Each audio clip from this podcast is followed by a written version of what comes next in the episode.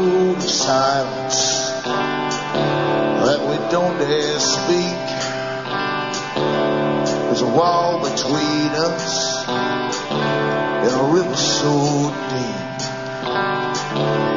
We keep pretending that there's nothing wrong.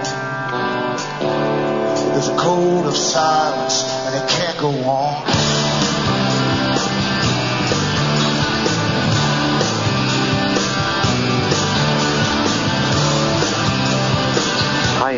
I'm Alan Watt, and this is Cutting Through the Matrix on September the 2nd, 2009. For newcomers, look into cuttingthroughthematrix.com website, scroll down, see all the other sites I have up, and bookmark them for future use in case the big ones go down again. That way you'll get the latest audios from one of the other sites. Plus, if you find that you're having problems downloading from the COM site, it's a good idea to try one of the other ones. Thousands of folk go into the com at the same time, and that's generally the problem. So there's a, a lot of variety to choose from. All those other sites I have. There's cuttingthrough.jenkins.com, cuttingthroughthematrix.net, cuttingthroughthematrix.us, cuttingthroughthematrix.ca.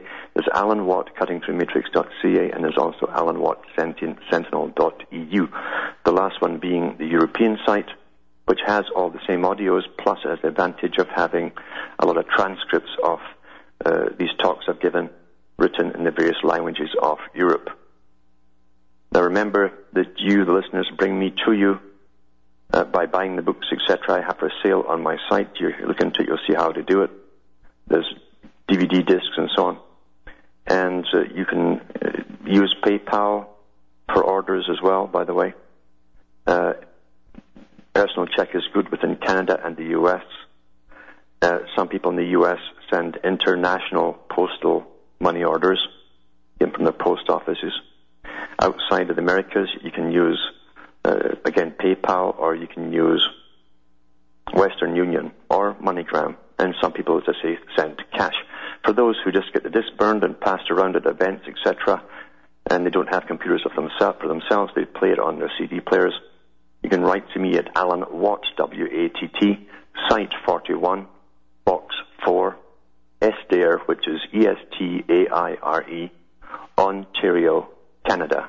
That postal code is P as in Peter, 3, E as in Elizabeth, 4, N as in Nora, 1. That's P3E4N1. As I say, I need your donations too to keep me going because um, I don't have much to sell at all and I don't have the time to do anything else. Believe you me, every day it's just more and more problems. I pedal backwards half the time, and uh, I could certainly be rolling out the books if I had nothing else to do and just bringing in the money. So it's up to you to keep me going. As I say, you can donate to me through PayPal or other means, and look into the sites as to how to do it. Now, the audience here are probably better educated uh, after listening for a long time to what I've had to say uh, than the rest of the general population. I said the other night about how the perfectly conditioned, which is the majority of the public, are in a, a completely different, uh, scientifically designed reality. Uh, they think everything that they hear off the mainstream is new, uh, is really true. They, they truly believe that. They, they don't question it. And all you need is a, a person who's um, uh, called an expert to come on television, and they will they'll, go under the spell immediately. They'll question nothing. That's the general population. It's more than just naivety uh, or simplicity. Even it's because their indoctrination has taken perfectly. For thousands of years, rulers talked about ways to totally control the public, and even in ancient times, the high priests of different countries accumulated incredible wisdom and knowledge on how to do just that, how to control mass, mass peoples by using not just religion, but um, a lot of other things that go along with the techniques of introduction of religion. And we're back with more after these messages.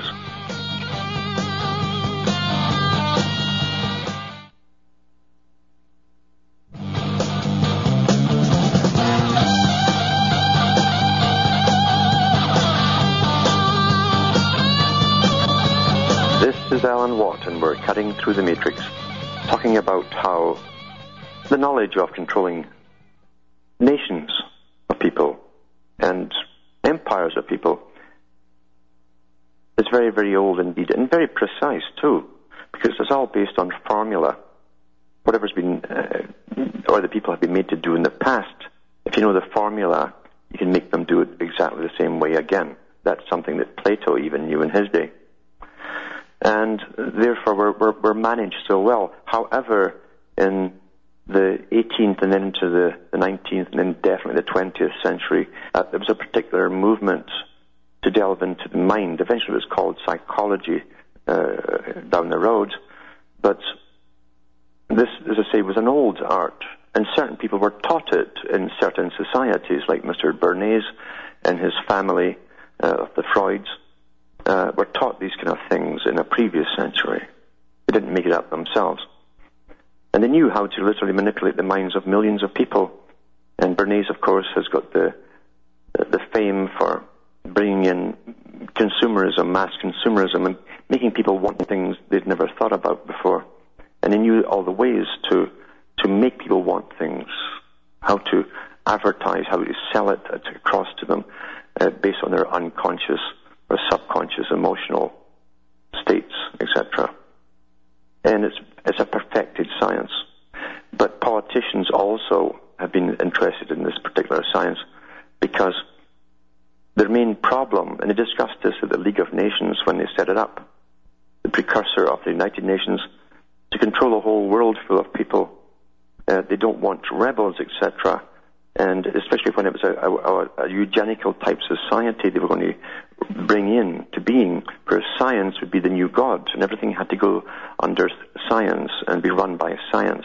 They knew a lot of people would object, and uh, they, they, they talked about getting ways to control the minds of people. It was people like Bertrand Russell that came up with, uh, at least he put out to the public for the first time, the technique to be used would be scientific indoctrination, a type of indoctrination where the person who's being indoctrinated will never know that they have been indoctrinated at all. Perfect indoctrination. And government wanted to create um, a media uh, that the public would truly believe. Before television came out, people were very skeptical of newspapers because of all the con men and the rich uh, banking types who owned the papers and who constantly put out disinformation, lies, and deceit, and so on. But when television came in, it was used to the maximum by all governments. The BBC is a British broadcasting corporation. It was set up for propaganda purposes before it was televised. It was just radio in World War One. That was the reason it was set up for propaganda purposes and it never stopped. Every British Commonwealth country has this version of the BBC. They call it your, your cultural television station as they keep giving you an upgraded culture, which is always communistically, politically correct. You can't enjoy anything on them because there's messages all through their programming. But unfortunately, people really do, most folk do, believe the mainstream media all the time all the time on every topic, especially when they've been brought up with these same anchor people who are paid vast sums of money to stay there for their whole lives long because they seem like father figures to the, to the people. And daddy wouldn't lie to you. Don't forget the world, as I say, that bringing in is to be a scientifically dominated society. No matter how ridiculous the science or how crazy their mandates because of science become, we're supposed to all just obey and go along with them. They call this reason, the age of reason, you see.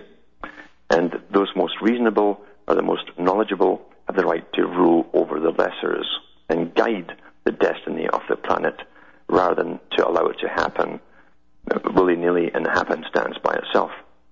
The planned society. And a big part of it that Julian Huxley and many others have talked about, and has been talked about recently again by the World Health Organization. They've got to stop thinking so much about helping, giving health care, and have to think about giving death care, death care, you see. In other words, They don't want people living too long. Uh, ideally, your lifespan uh, should be a very quick education into the workforce to be a good producer and consumer, and you should basically kick the bucket before retirable, just, just at the time of retirement. That way you're not a burden on society, and governments have all your pension schemes into their pockets to, to, to put into their own pockets or to spend on other things. And that would be the ideal society for them. We're just creatures now, you see. We're not humans. We have been brought down off our pedestals, as Huxley advocated. And they have trained us to be that way, to see ourselves as nothing but just ants, basically. Ants. And back in the 80s, one of the technocrats, as Professor Carroll Quigley called them, Maurice Strong, a guy that was plucked by Rockefeller himself uh, at a college age, which and he never completed college, uh, to be made one of the most famous men, in the right circles at least, in the world. The man is a mover and a shaker. He was given a good part of the green agenda back then, and he was brought over from the United Nations, plonked into Ontario, Canada for about a year, while he privatized uh, the taxpayer-owned um, electrical supply system for the whole of Ontario. And at that time, he said too that they put generators, big generators, into remaining factories and big office complexes, and so on. And they didn't say why the sudden rush to do all, the, all these emergency power generators, etc. For about two weeks later, after the first announcement, he said he said that the world is going to change very quickly, and he said the people are going to be taught to use less energy, to consume less energy, and they'll be forced to do it. This is back in the 80s. And Maurice Strong has never been elected by any government on the planet, and yet here he is, not just predicting the future, but uh, saying it with authority because he does have authority under the United Nations. So all this greening stuff and cutting back on energy that you're hearing today was planned an awful long time ago, and there were guys like Strong talking about it publicly in the newspapers back in the 1980s. So nothing happens just by chance and by its own immediacy at the time. It's all planned that way. Now, in the US, they're bringing in what they think is a, a national health care system. And I've already gone through, again, the facade of national health care because it's a political agenda, not a health agenda. You cannot involve politics and governments with their agendas with healthcare. You can't do it. Especially when you realize that the mandates of all governments today, and they're all on board together, all the pirates are on board, are into depopulation and uh, having fewer children, etc. As we go along this path to ultimate eugenics and, and uh, a genetically created society. But in the meantime, we have to go through the long parts, all the teaching parts, while we get used to it. And um, I've read the articles before in Britain where, yes, you can get vasectomies very quickly, you can get uh, tubal ligations very quickly, you can, get, you can get abortions very quickly because it's all politically correct. You see, that's part of the ultimate mandate uh, to reduce population, but you you can't get in. Let's Say if you've got something like cancer, you might wait six months to a year or longer. Like Canada here, same thing. You're dead before you see them, and that's that's intentional. It's intentional. It saves them money, and you die anyway. See.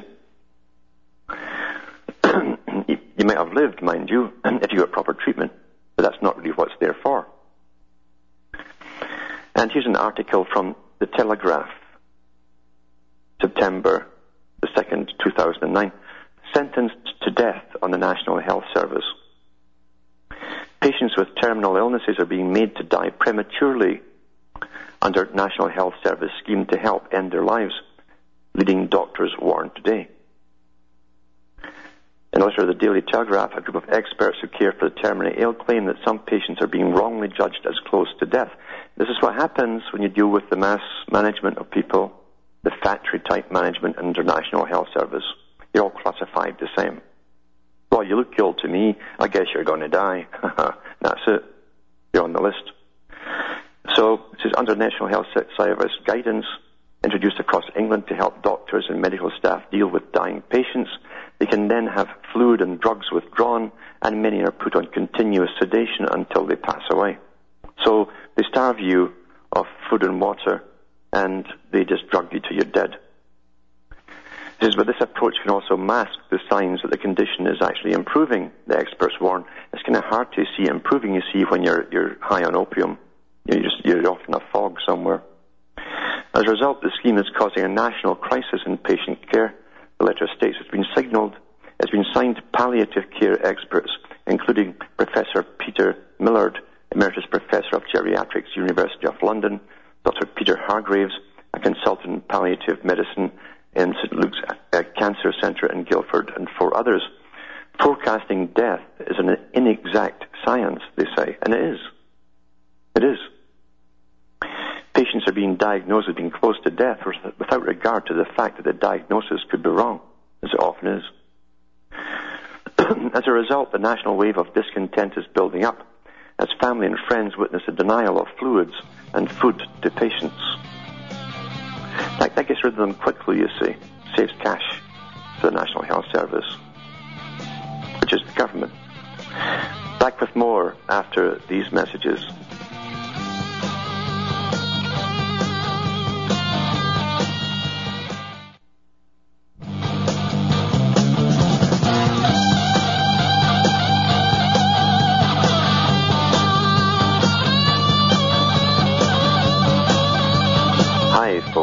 This is Alan Watt. We're cutting through the matrix, discussing the wonders of National Health Service care. And I hope articles like these, this will be a,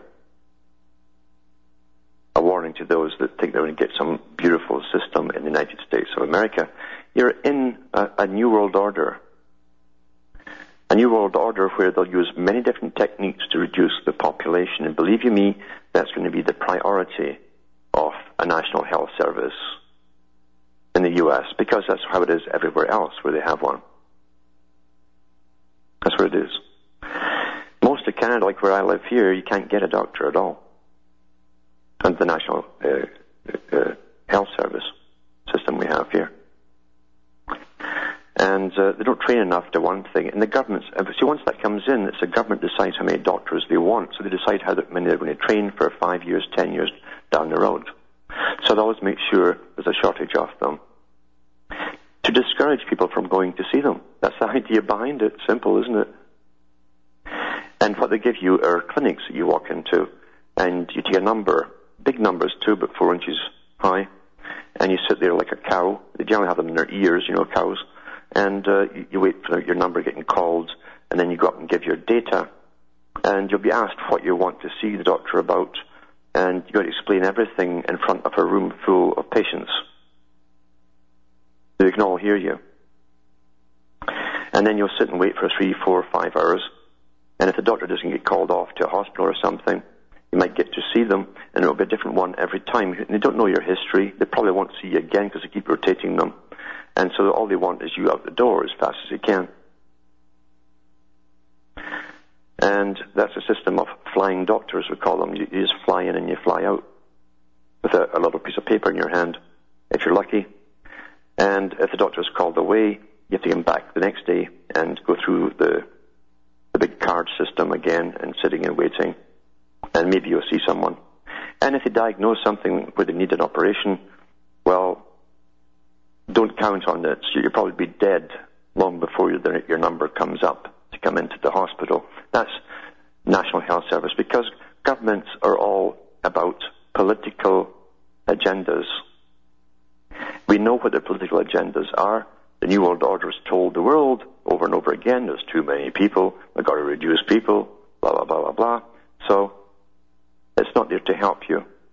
And governments, they can never get enough money. I don't care if um, it rained cash from the sky tomorrow all over parliaments and congresses across the planet, uh, and, it, and it buried them, and it wouldn't make any difference. They, they never have enough money to do all the wonderful things they want to do. So therefore, don't expect much money to go into a national health service at all. It doesn't. It gets pulled out of it. Under the United Nations World Health Organization, it stipulates that every citizen in the world is going to get is going to get the minimal care possible. And that's what National Health Service care is all about. They're doing the same across the entire planet, all from the United Nations. That's what you're going to get. All you, you guys out there that think, oh, isn't it wonderful? We're, we're going to be able to see doctors now. Well, you might for a vasectomy or an abortion. Everything else, though, good luck. And a lot of bribery. Because that's what you get in communist countries, you see. Lots of bribery. That's how it was in all the Soviet uh, countries. You had to bribe the, receptionist to make an appointment. You had to bribe the doctor to see you. You had to bribe to get a, a prescription. Everything was bribery. That's what you get in socialized communist systems. Quite something, eh? And for Canadians, Canadians have been talking about getting this compulsory uh, inoculation. And once again, we're always fooled and lied to. It isn't until you look into the laws, etc., that you find there's so many lies told by politicians just to make you go along with what they want you to go along with. And uh, this is from a Vaccination Risk Awareness Network, this particular site. And it goes into the to the exemptions, etc., of the vaccines. It says, vaccinations are not mandatory in Canada. Unlike some countries, immunization is not mandatory in Canada. It cannot be made mandatory because of the Canadian Constitution. Three provinces require proof of immunization for school entrance, Ontario and New Brunswick for diphtheria, tetanus, polio, measles, mumps, rubella immunization, Manitoba for measles, but exceptions are permitted on medical or religious grounds and reasons of conscience. Legislation and regulations must not be interpreted to imply compulsory immunization. That was from the Government Immunization in Canada, May 1997, Volume 2, 3, S4, and Canadian National Report on Immunization from the Government 2, 1996. This means that nobody in Canada can be forced to receive a vaccination in some cases, nursery schools, daycares, and other schools which are privately owned and operated can demand vaccination for enrollment, but publicly funded schools and daycares cannot. Furthermore, Canadian medical law clearly states that healthcare recipients must be informed of all significant risks posed by any invasive medical procedure that carries a risk of injury or death. Vaccination is such a procedure Back with more after this break.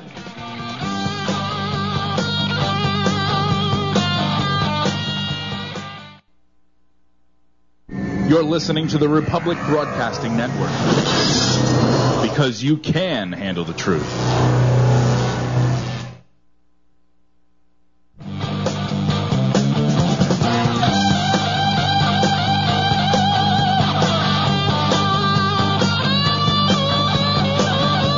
Hi, folks. I'm Alan Watt, and we're cutting through the matrix, reading from Vaccination Risk Awareness Network to do with Canadians and how they can get exempt from the big boys and their their mandates on immunization. It says furthermore, Canadian medical law clearly states that healthcare recipients must be informed of all significant risks posed by any invasive medical procedure. Now, when you stick an injection, that's an invasive medical procedure, by the way. That needs a consent form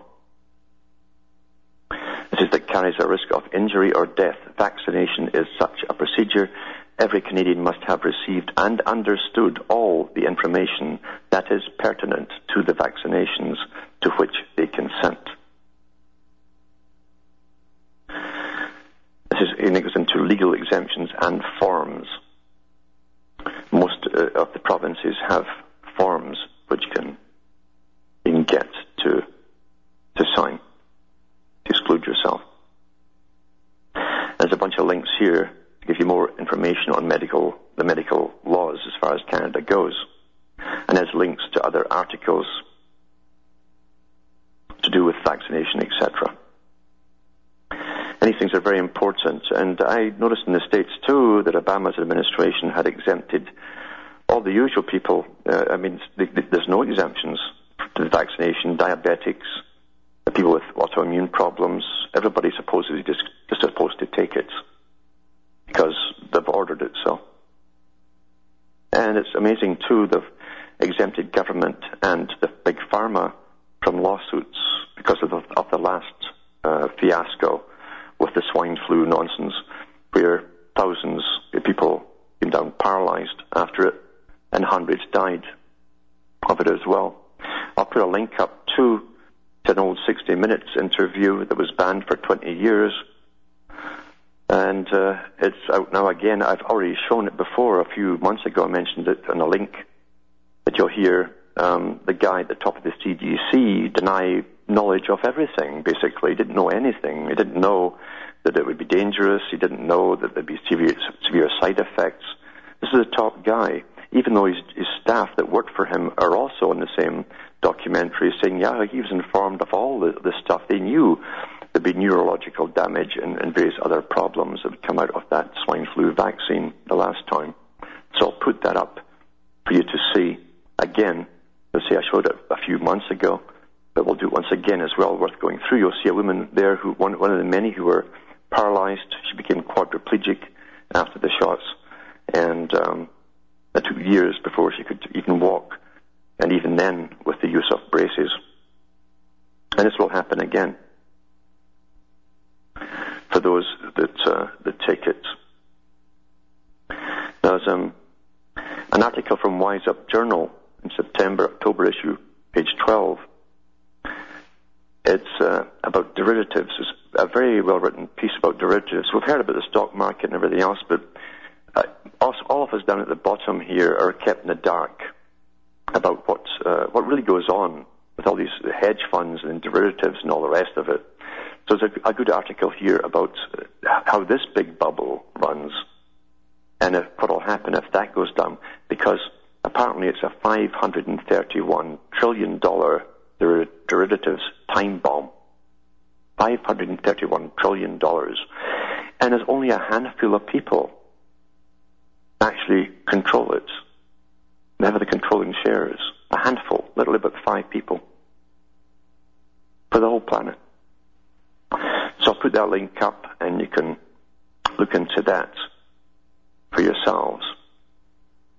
There's also another uh, Wise Up Journal article here, vaccines far more dangerous than swine flu itself.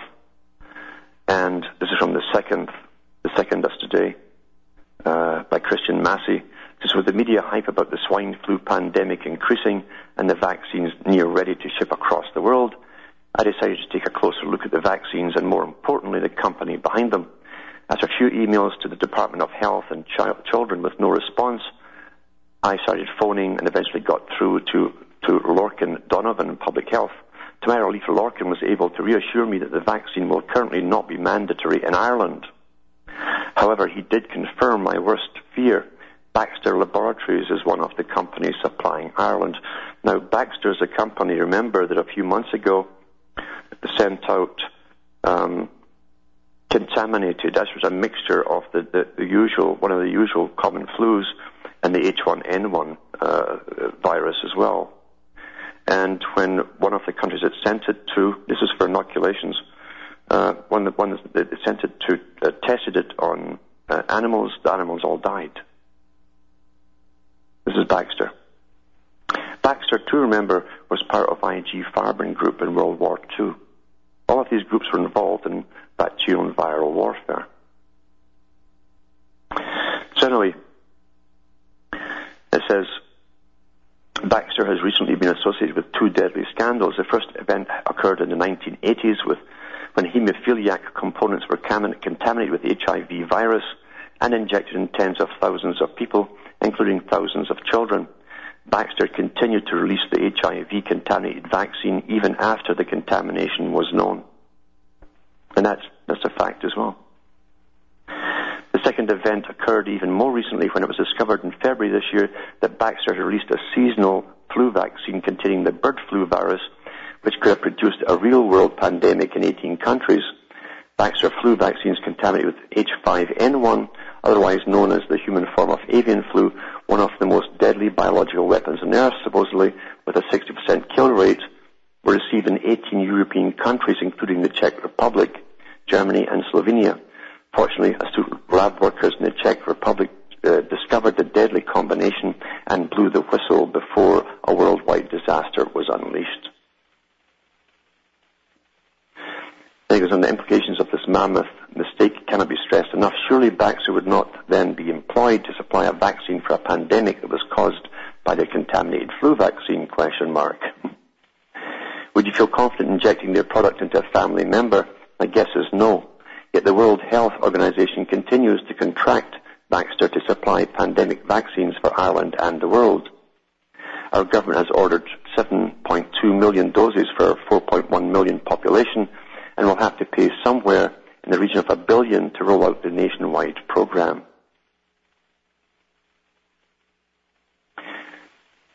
Uh, it's quite something. It's quite something, though, that this is going on. Now, as I say, when you see that 60 Minutes interview with the heads of the CDC and people who suffered from the effects of the last swine flu uh, fiasco, and it was just that. I mean, one soldier died, remember?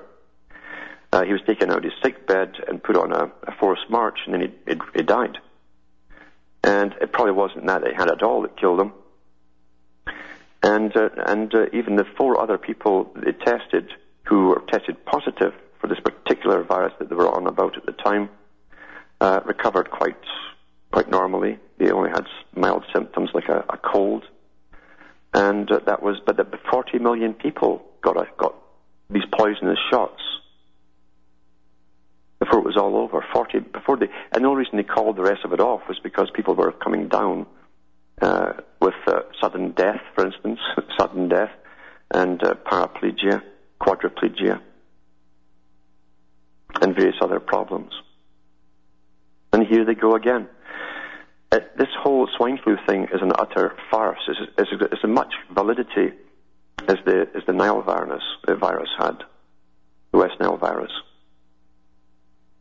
It's got zilch validity. This is an attempt to get the world stampeding to get shots because the World Health Organization's mandate is to get us all taking annual shots for everything they, they deem fit that we have. That's what they said at their 2006 meeting. That's what they were set up to do, to, to be the world's leaders in all health matters. And even when they were called the League of Nations, and they had the same department for the World Health Organization, apart from depopulation, by the way, which was on the cards even then, they also wanted the right to mandatorily vaccinate everybody across the planet. In 2006, as I said, that, that meeting when they said they would train the public through a big scare, in which there is on, on now this whole thing's about a big scare, big fear tactic. Once you're into it, you, you get about 10 shots a year for the rest of your life. That's what they're saying. And booster shots from all the previous vaccinations you've had before. Every year. That's what they want. And you know the best way to stop things from happening? Well, it's just that you stop it. You don't go along with the first step of it. That's how you stop it. That's how you stop it.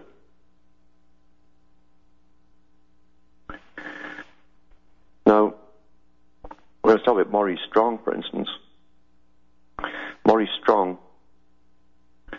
a technocrat, a man with more power than prime ministers a man with more power than dozens of prime ministers or presidents, as, as Quigley said. Because they're the real parliaments run by foundations that order governments what to do. But Maurice Strong helped to set up the whole greening agenda, all the all the groundwork was laid down by he and his cohorts. In fact, they call themselves the First Earth Army. Back in the 80s, it was basically formed when they set up all their propaganda institutions, their NGOs, and trained them for what's happening now. But he also mentioned about power cuts, etc., to come down the road in 10, 20 years' time. Here's an article here. It's from the Mail Online, September the 3rd, 2009. It says here, Power cut Britain to anyone who remembers it will seem utterly antediluvian. It predates home computers and mobile phones and colour televisions were only then beginning to appear. Those who were young in the early 70s will remember poring over their homework by candlelight, and there was a clear division between people who liked the smell of paraffin lamps and people who didn't. Then, along with the three day week and crippling industrial disputes, power cut Britain disappeared into the past, never to return. That is, until now. Once again, we're being warned that within a few years the country could be facing its worst wave of power blackouts since those far off days, more than three decades ago, and that even the government itself now admits these might be inevitable. Well, it's inevitable because of the agenda, you see. See, Maurice Strong said in the 80s they would not be repairing or, or upkeeping, uh, say, nuclear facilities and so on, and they would be building no new ways to take over uh, from that. Plus, they'd be, they'd be eliminating coal plants as well. The whole idea is to reduce and reduce and reduce until we're living in a state of misery. See? This article goes on to say here, for seven years it's been glaringly obvious to, energy experts that Britain will soon be facing a colossal energy gap as the aging power stations which currently supply 40% of our electricity are forced to close down. Eight of our nine nuclear power plants are coming to the end of their life, and half of our coal and oil-fired power stations are rapidly running out of the hours they're allowed to keep running under the EU's Large Combustion Plants Directive, designed to stop the pollution blamed for acid rain. So you, you can't even use the ones that work very often because of the EU's ruling on, on pollution.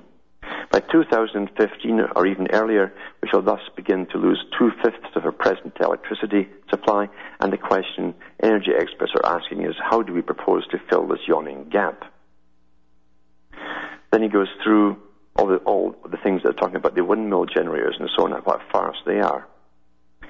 It says, in, in reality, this is just make-believe. The 2,300 turbines so far built in Britain supply barely 1% of our power.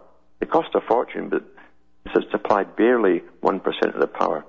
Less than a single medium-sized conventional power station. Combined, 2,300 of them.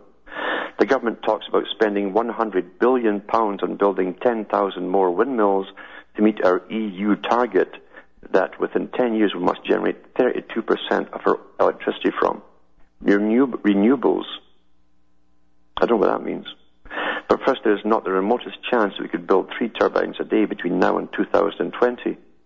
And second, even if there were, they would do virtually nothing to close our energy gap not least because we would need to build a dozen or more conventional power stations just to provide backup for when the wind is not blowing. Almost the only politician who realized this was John Hutton, the former energy minister, who last year reversed government policy by announcing that we needed at least a dozen new nuclear and coal-fired power stations to fill the gap. So guess what they did to this particular politician who advocated nuclear and coal-fired power stations. He was moved. As he started declared in the 2008 Labour conference, no coal and no nuclear means no power and no future. Two weeks later, Hutton was removed to another department and Britain's energy policy was handed over to Ed Miliband, a green zealot in charge of a new ministry ominously de- uh, named the Department for Energy and Climate Change. So there you go. They've linked your Department of Energy now to, it's now called the Department of Energy and Climate Change as a, a political agenda, a control agenda.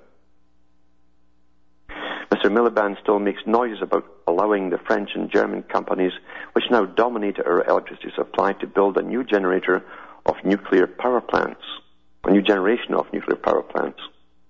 But under EU rules, they cannot, unlike the wind industry, expect any subsidies and the chances that any new nuclear plants could be built before 2020 are virtually non-existent. As for new coal-fired power stations, he has decreed that these cannot be built without so-called carbon capture piping off their CO2 to bury it in holes in the ground. Do you realize the world they're bringing in is going to be a very unpleasant world in which to live? It's going to be a very, very cold world for those who are on the bottom end who can't afford whatever expensive fuel they come up with.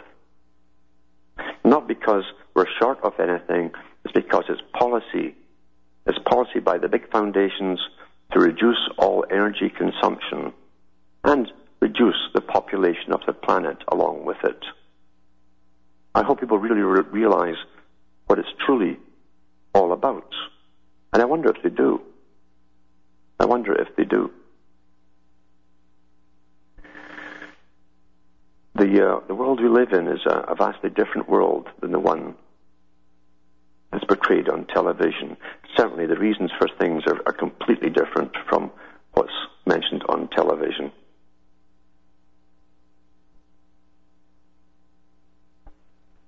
Now, there's a caller, it's Deborah from Maryland. Well, I'll take her. Is Deborah there? I am. How are you doing today, Alan? I'm hanging in here. Yeah. yeah. Um, I just had uh, when you when you were talking about the flu shot and all that um, nonsense. Um, the the governor of Maryland, O'Malley, has said um, today that taking the flu shot was patriotic. Well, patriotic. Oh yeah. Maybe the serum comes from American chickens. Hold on, and I'll be back after this break.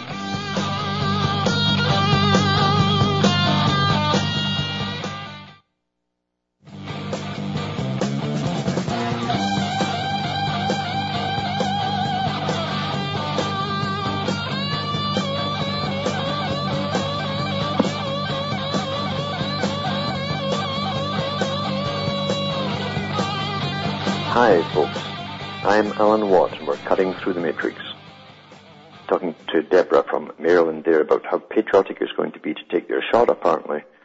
And until I remembered there that it's actually been made from green monkeys and human tissue, apparently. So they haven't specified if, if that's going to be patriotic or not, if it's from, from Africa. Unless we're global society, I guess. Maybe that's what it means. You still there, Deborah? I'm still here. That's Yeah. correct. It, it, it does have um, tissue of green monkey in it.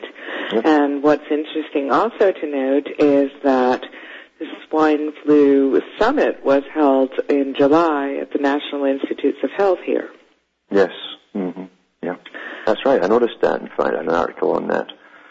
Uh, but what's amazing too is that it's kind of leaking out from the CDC that they had this planned back in 2007 before the swine flu outbreak was even heard of, or swine flu itself. Correct. Um, the drug company, and I want to say GlaxoSmithKline, it might have been another uh, involved, had um, applied for the patent Yes. back in 2007, Mhm. which is interesting to note that, you know, how are you going to apply for a patent for a flu that doesn't exist at that pre- at that present time? It didn't Exactly. exist. Exactly. So, um, which leads uh, leads me to believe that Wayne Madsen had a little bit more credibility in my mind when he said, you know, on Russia Today television, you know, this was man-made. This was done in a in a closed setting, uh, taking the um, 1918 um, flu Mhm. and crossbreeding, if if that's the correct term, um, it with other strains of flu. Yeah, I read the article, in fact, from the, the, the, the guy who did it for the CDC. Mm. Uh, it's a Japanese name. And uh, he said he took three uh, genes, added them to, uh, from the, the Spanish flu, added it to a common flu, and, and it, it created a killer. And then he said at the end of it, I hope this uh, swine flu doesn't mutate along this path. So here they've created it, and they just hope that nature doesn't uh, follow suit and, and create the same thing themselves. Yeah. Well, what's curious to me, you know, and I think a lot of people that are kind of, you know, maybe questioning this, is that as far as I know, it takes at least two years Mhm. to develop a so-called flu vaccine against one particular strain of flu. Yeah. That's right. Isn't it interesting that they had this two years before this so-called avian Mhm. pigs fly flu was introduced to the public, and you know, I don't know about you, but I don't know anybody that's been affected by it. No, I haven't either. And I, I talk to people from all over the world, lots of people in Britain, and they don't know anybody either that, that's had it. No, so So- I don't even know that it exists. Exactly. It, it's like a, a, a, really, I think it's exactly what they said they do, present scary scenarios to the public to make them obey. I think this is exactly what they're doing. And, uh, and what's and they've already said, as I said, at the, the World Health Organization, they said in 2006 that if they can just bring in a mandatory inoculation, they'll get the public trained to go in every year to get mandatory shots, not just for flu, but for boosters and other inoculations down the what road better way the to rest of their poison? What better way to poison the whole public then? Well, that's that's the intention. That that is the intention. We've we've had all this stuff to do with the cancer uh, viruses they put in the polio and so on. That's all uh, uh, acknowledged facts now. And these guys have the, are the same eugenics plants as far as I'm concerned. Well, Uh, love you, Alan. People buy his book, please. Yep. Thanks for calling. Yes, it's eugenics, folks, and uh, your life is in your own hands. Your own hands. No one else's. And you must keep it in your own hands. From Hamish, myself, from Ontario, Canada, it's good night, and may your God or your gods go with you.